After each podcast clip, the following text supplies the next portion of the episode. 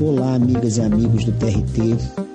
Estou aqui para mais um monólogo de quarentena, trazendo um tema profundamente significativo para o nosso tempo. Trata-se do tema do luto, que todo mundo certamente deve estar experimentando alguma ansiedade ligada a ele.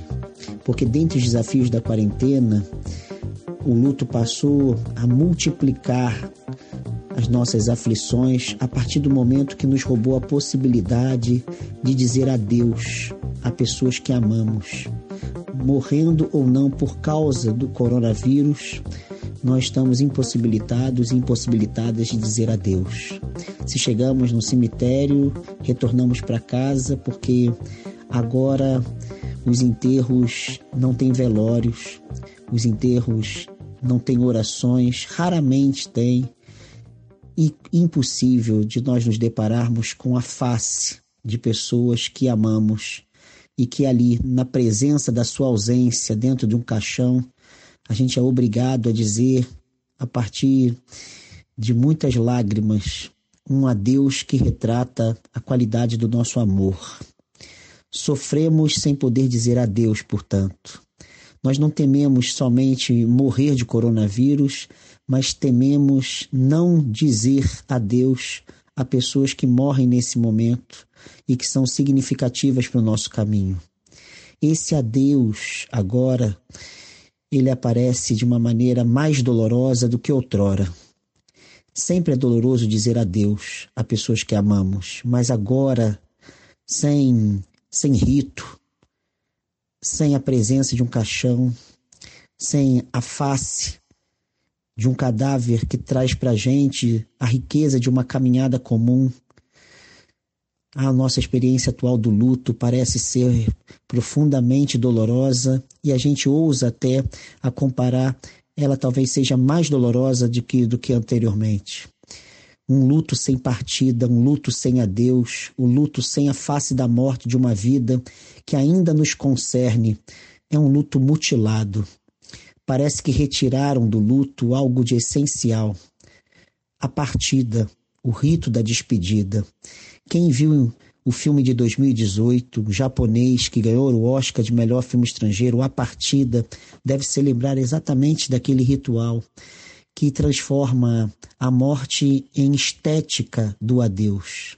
É um ritual zen budista esquecido por causa da industrialização do Japão e o filme né, reativa esse rito que diz mostra uma coisa muito simples né, o embelezamento de um cadáver e a preparação para que as pessoas que fizeram parte da história daquela pessoa ali presente no cadáver possam dizer adeus a ela.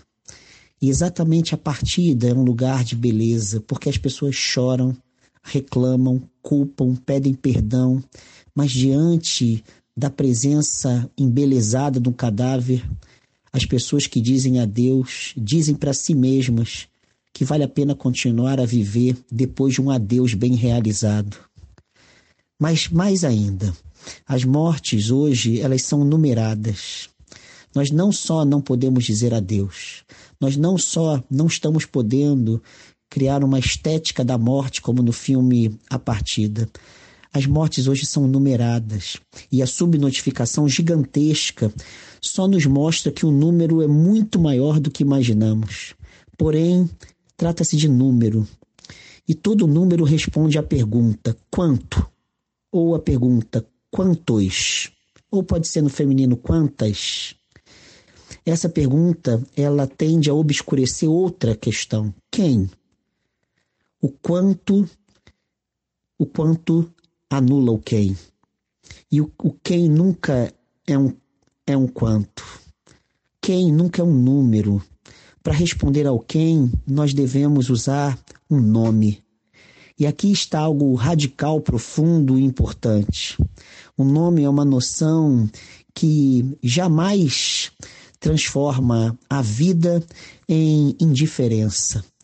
A tradição judaica nos ensinou isso de diversas formas. O filósofo lituano Emanuel Levinas, de origem judaica, que inclusive ficou preso no campo de concentração em 43, na, em Paris, ele mostrou que o nome é muito mais profundo do que um conceito, porque um conceito ele se refere a muitos indivíduos que a gente não sabe a história, não sabe quem é e que cujas presenças não necessariamente têm a ver com a nossa existência. Mas o nome ele tem a ver com vocativo, ou seja, essa figura gramatical que tem a ver com a interpelação. Quando eu chamo meu filho, a minha filha, minha esposa, um amigo, eu chamo pelo nome. E mesmo o apelido é um nome. Ao chamar, eu faço que o outro apareça e apareça para mim. Então, o vocativo chama o outro para estabelecer uma relação comigo. Ora, a tradição judaica, ela mostra que Deus chama-nos pelo nome. Sem querer entrar em questões teológicas, é importante lembrar que essa tradição valorizou muito mais o nome do que o conceito. E isso por dois motivos. Quando nós perguntamos quem, está em jogo a singularidade de uma história que me importa, ou a interpelação de uma vida que participa de algum modo do meu caminho. Por isso que nós chamamos os outros pelo nome. Os números obscurecem os nomes, anulam as histórias e despotencializam os vocativos, a capacidade de interpelação, de chamar para participar de uma relação, uma relação que me acomete e que me implica por inteiro. Não poder dizer adeus é não poder confrontar um nome, não poder confrontar uma história. Um nome e uma história que atravessam, que acometem e que penetram o meu caminho. Por isso, o luto deixa de falar de alguns nomes e de algumas histórias sem os quais a minha vida não se compreende plenamente como ela é. O outro, portanto, deve ser pensado como uma experiência decisiva. E por isso o luto é tão importante. Porque no luto a gente se entristece por nomes, por histórias que atravessam as nossas histórias. E por isso, ao chorar por alguém que morre e que nos importa, a gente está no fundo, no fundo, dizendo que aquela história e aquele nome fizeram a nossa vida valer mais a pena. Por isso o título do, desse, nossa, desse nosso monólogo é Poéticas do Luto. Eu estou interessado em pensar como que o luto pode produzir beleza, pode produzir sentido, pode potencializar a nossa vida individualmente e coletivamente. Por isso eu vou pensá-lo de dois modos, tanto no campo individual como no campo social. Primeiro eu vou mostrar um aspecto doloroso e depois vou tentar mostrar a possibilidade de transformar essa experiência primária de dor em beleza, em poética, em criação de sentido, criação de um horizonte onde a vida vale a pena ser vivida, exatamente porque um luto ele foi bem afirmado, bem trabalhado e bem exercido. O luto como experiência individual ele foi paradigmaticamente tratado por Freud. Todo mundo já deve ter ouvido falar da, da, da obra Luta e Melancolia. Por volta de 1915, Freud escreveu muitos textos sobre o luto. E o Luto e Melancolia, ele é o mais conhecido porque ele condensa uma série de investigações anteriores e lança as bases de, da compreensão de outros fenômenos.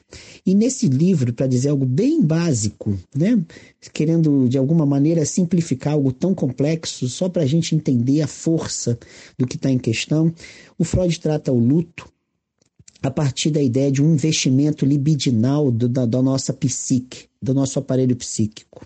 Ou seja, há no nosso aparelho psíquico pulsões que ele chama de, de pulsões libidinais que buscam realizar uma relação com objetos e através dessa relação há a produção de prazer. Então ele chama num outro texto, nesse mesmo ano de 1915, esses investimentos libidinais de forças amorosas. Ou seja, quando eu entro no trabalho de luto, é porque um amor que eu exercia com alguém ou com algum objeto, ele sofre uma pane, uma crise, porque esse alguém ou esse objeto desaparece. Então, a presença da ausência produz um sofrimento que é o correlato da experiência de luto, Então, como ele diz num texto muito bonito, a transitoriedade, um texto de cinco páginas, você pode procurar um PDF na internet, um texto lindo, muito bem escrito. Tem um momento do texto que ele fala que isso sempre o intrigou, essa presença do ausente, porque nosso amor continua vertido e destinado para alguém ou para algum objeto que desapareceu. Como é que isso é possível? E ele fala de qualquer maneira, mesmo sem não sem entender muito bem, isso é possível. E por isso que nós enlutamos e sofremos por causa do nosso apego a alguém ou algo já ausente que se torna presente exatamente como ausente. Não sei quem se lembra daquela música Pedaço de Mim, do Chico Buarque. Tem uma parte da música que diz exatamente isso. A saudade é o revés de um parto, a saudade é arrumar o quarto do filho que já morreu. É, aqui a gente pode trocar saudade por luto, porque o que está em jogo aqui é o luto. Eu, eu, eu botaria da seguinte maneira, então: o luto é o revés do parto. O luto é arrumar o quarto do filho que já morreu. A experiência do luto, imagina a mãe que está ali com o quarto do filho e ela mantém intacto o, o, quarto e arruma ainda o quarto e limpa o quarto na espera de que o filho volte. Então ela sempre celebra, na ausência da presença dele, uma espera do que sempre será ausente. Mas exatamente por isso ela se apega a esse filho. Então ela arruma o quarto mesmo sabendo que ele não voltou, talvez nunca volte. Ela está concentrada na presença da ausência dele e o seu coração, para dizer poeticamente, continua ali, presa àquele quarto, vazio, porém que traz a presença do filho sob o modo da ausência.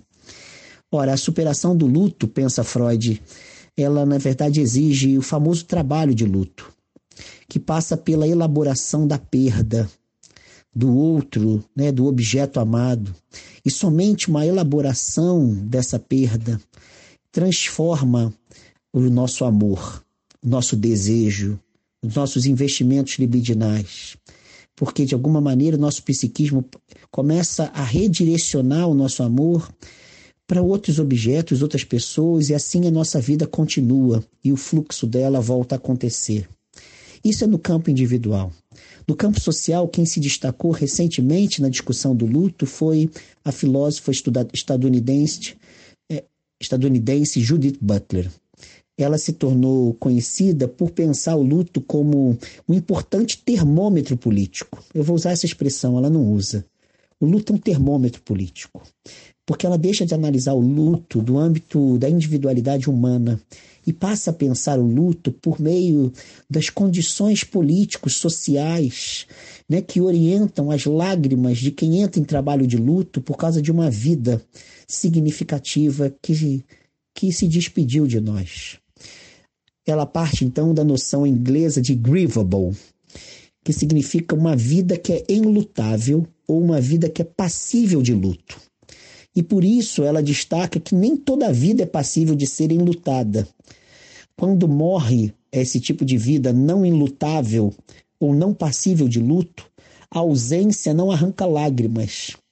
E não é qualquer vida, portanto, que é enlutada, assim como não é qualquer vida que é que não é passível de ser enlutada. Somente aquela vida que foi reconhecida como dotada de importância, Ora, o que Butler quer mostrar com isso é que o problema do luto pela, passa pela, pela questão do reconhecimento. Como que eu reconheço que certas vidas importam? Se eu não reconhecer que uma vida importa, eu não posso chorar por ela caso ela morra. Muitas vidas não são politicamente e socialmente reconhecidas como dignas de produzir luto. Isso porque nos quadros sociais e políticos, que são quadros de reconhecimento das vidas humanas, esses quadros identificam certas vidas como plenamente vivas. E ela diz que há outras vidas que não são plenamente vivas, que a gente reconhece como algo vivo, mas não plenamente humano esse algo.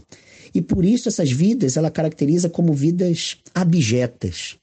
Ou seja, são vidas que não são plenamente humanas, não são plenamente dignas. E justamente por isso elas não são plenamente choráveis, enlutáveis. Elas são socialmente fabricadas exatamente para que não sejam reconhecidas como plenamente vivas. Ora, isso é fácil da gente entender. Né? Os moradores das favelas do Rio de Janeiro e de outros lugares de periferias no Brasil, Capão Redondo, em São Paulo, por exemplo, essas pessoas morrem diariamente, aniquiladas, assassinadas, em operações policiais, em guerra do tráfico, né, ou com doenças as mais variadas. A pergunta é: quem chora por elas? Quem? Quem na nossa sociedade chora por elas? Ou seja, essa ausência das lágrimas, das diversas lágrimas, é algo que cada vez mais se torna natural. Há, há uns 12 anos, o jornal O Dia, aqui do Rio de Janeiro, fez uma, uma, uma matéria muito interessante de meninos de rua, como ele chamou, ou seja, adolescentes e crianças em situação de rua que moravam, que dormiam dentro de bueiros em Ipanema, na zona sul do Rio, um bairro nobre do Rio de Janeiro. E apareciam as fotos dessas pessoas, mas o rosto ele estava desfigurado, né, pra, por uma questão né, legal, não podia mostrar aquele rosto. E a matéria dizia o seguinte: moradores de Ipanema estão estarrecidos com a com crianças e adolescentes de rua que moram dos bueiros e saem de uma hora para outra de dentro deles. Ou seja, elas estavam estarrecidas porque eles saem dali. Então elas estavam assustadas com isso. No mesmo, no mesmo número de jornal, umas duas ou três páginas adiante, tinha um garoto que eu aqui vou chamar de Pedro, mas o nome dele não era esse, só para não expor ninguém ele dizia lá que Pedro, 16 anos, morador de Ipanema, dizia o nome da rua que ele estava caminhando quando ele foi assaltado. E dizia que Pedro é um estudante que está no segundo ano do ensino médio e ano, no ano seguinte iria realizar o vestibular. Então tem uma coluna inteira falando desse assalto. É engraçado é que aquelas crianças e adolescentes em situação de rua que saem dos bueiros, elas são fonte de perigo e não têm nome. O Pedro tem nome. O Pedro é branco, ele é uma classe média mais abastada, mais para alta. Ele, ele tem colégio, a série dele escolar aparece e até o projeto de estudo universitário também aparece as outras pessoas, na maior parte negra, né, negras na, na foto, sem rosto, sem nome, elas aparecem como ameaçadoras. Ou seja, se o Pedro morrer de uma bala perdida e se uma dessas crianças ou desses jovens, se um deles morrer também de bala perdida, por causa de um tiroteio do pavão pavãozinho, que também fica uma parte do pavão pavãozinho, exatamente em Ipanema. Se houver um tiroteio, e naquele tiroteio duas balas perdidas atingirem uma criança em situação de rua anônima e o Pedro, por quem nós choramos? Por quem nós choramos? Mas o Brasil tá, já passou a barreira dos 10 anos sendo o país que mais mata homossexuais e transgêneros. Quem chora por eles ou por elas? Quem chora? Quem chora por crimes de ódio, crimes de homofobia e de transfobia?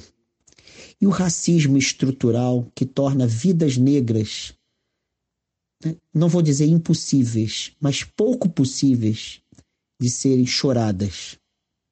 Essas mortes dificilmente arrancam lágrimas, lágrimas de toda uma sociedade.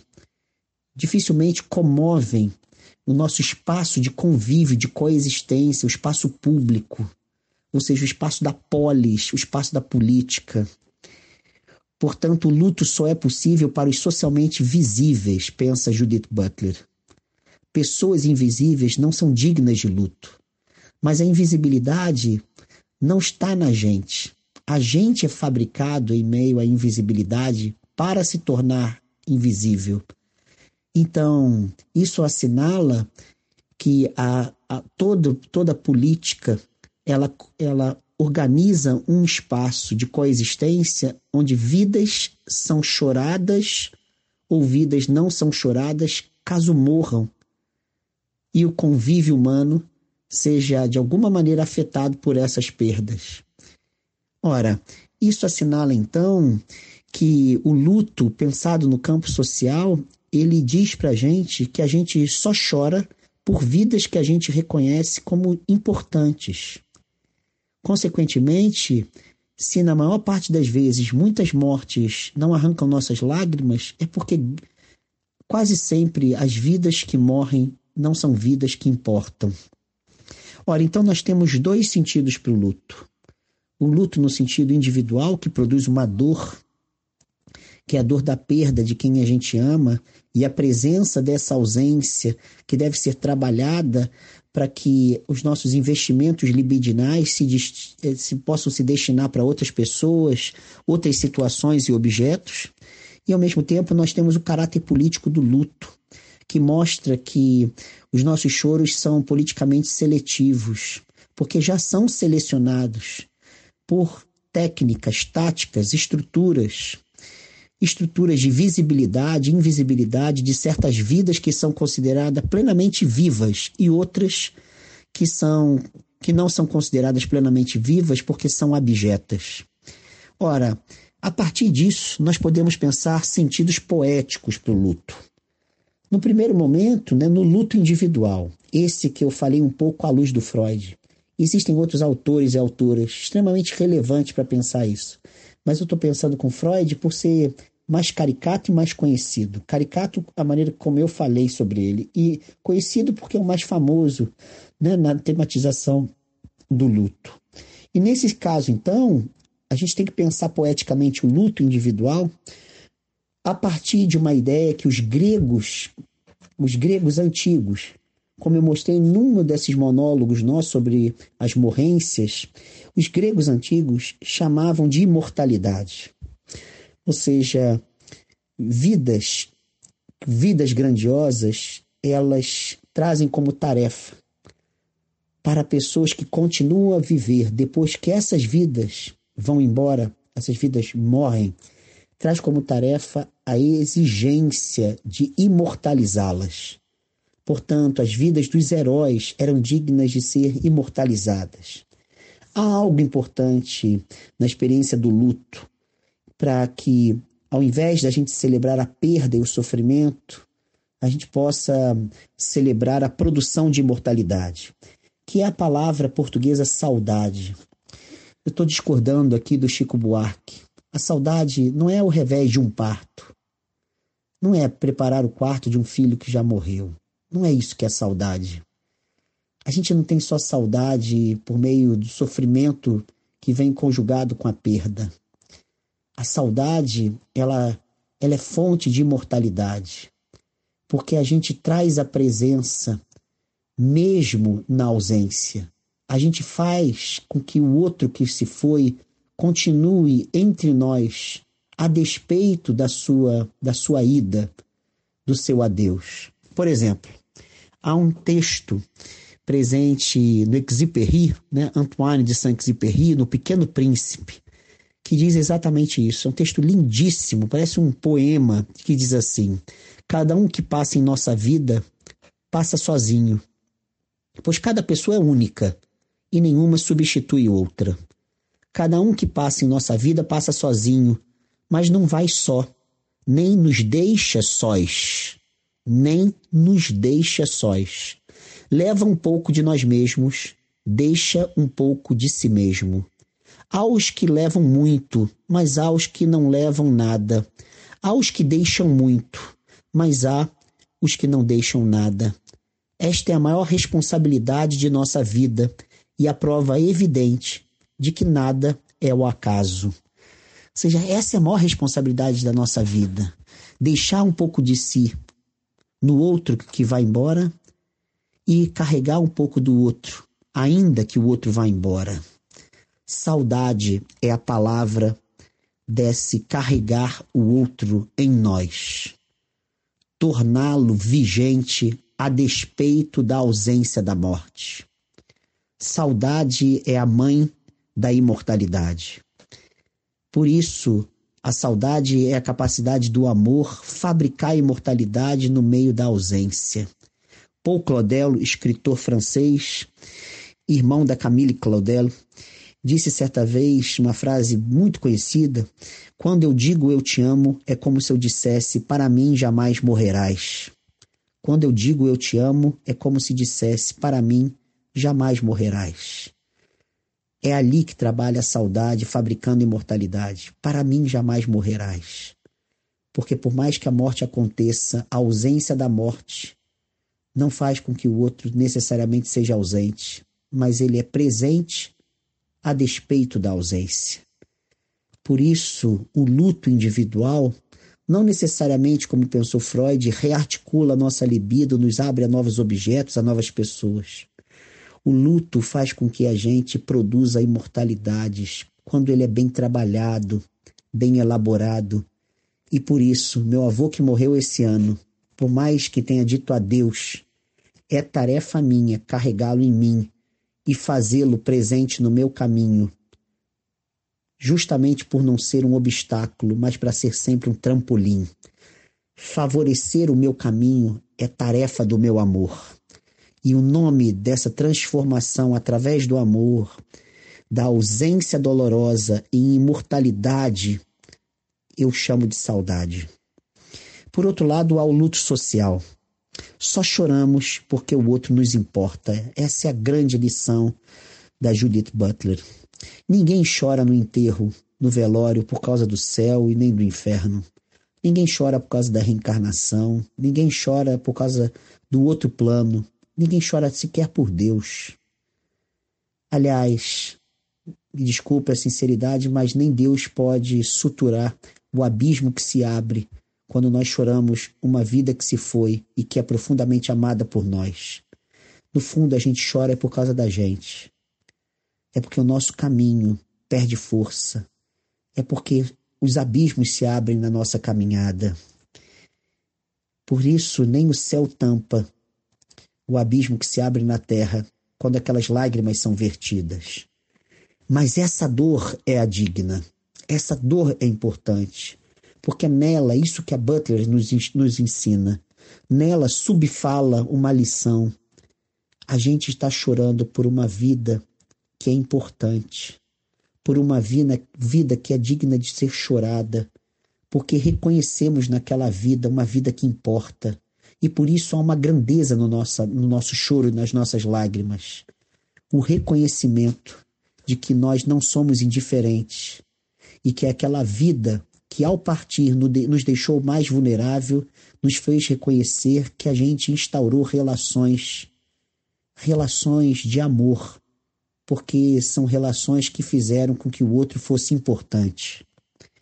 Ora, quanto mais nós pudermos chorar por pessoas que dizem adeus, mais a nossa sociedade experimenta o sentido da democracia. O luto, portanto, ele é um termômetro da democracia. Por quem os nossos olhos choram?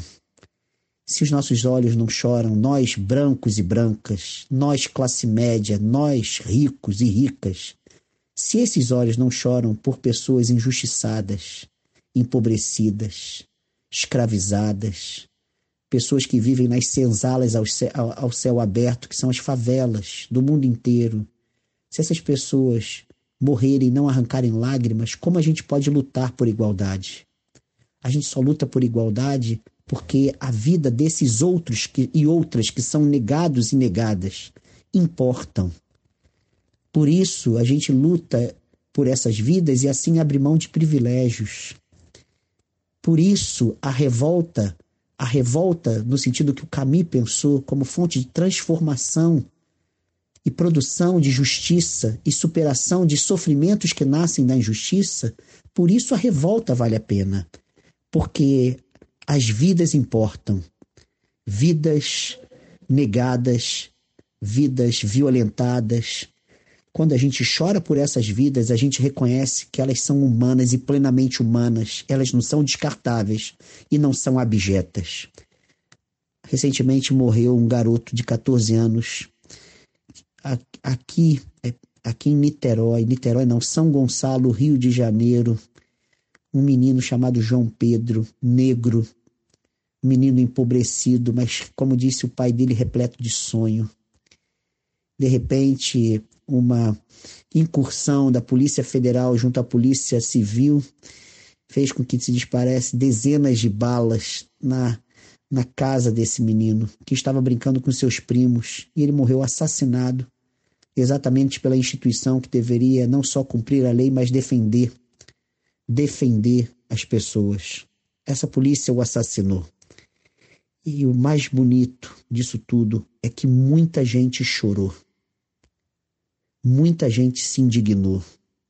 Muita gente viu naquela morte uma morte que não pode mais acontecer Muita gente quis dizer que não é possível que haja uma coleção de pessoas iguais ao João Pedro que morrem descartadas e nunca aconteceu nada, porque a sociedade nada fez para que isso não se perpetuasse. A grandeza da morte desse adolescente, uma morte injusti injustiçada, uma morte bizarra, uma morte absurda. Mas se houve uma grandeza, essa grandeza estava nas nossas lágrimas. Porque nessas lágrimas a gente está dizendo: o João Pedro é alguém cuja vida é digna de ser chorada e lamentada, porque foi perdida. E a gente não quer mais uma sociedade onde coisas semelhantes aconteçam com todos os seres humanos. E, portanto, a gente está ampliando o sentido da noção de reconhecimento e transformando abjeção em vida digna de ser chorada. Nesse caso, os nossos choros mostraram que João Pedro não é abjeto.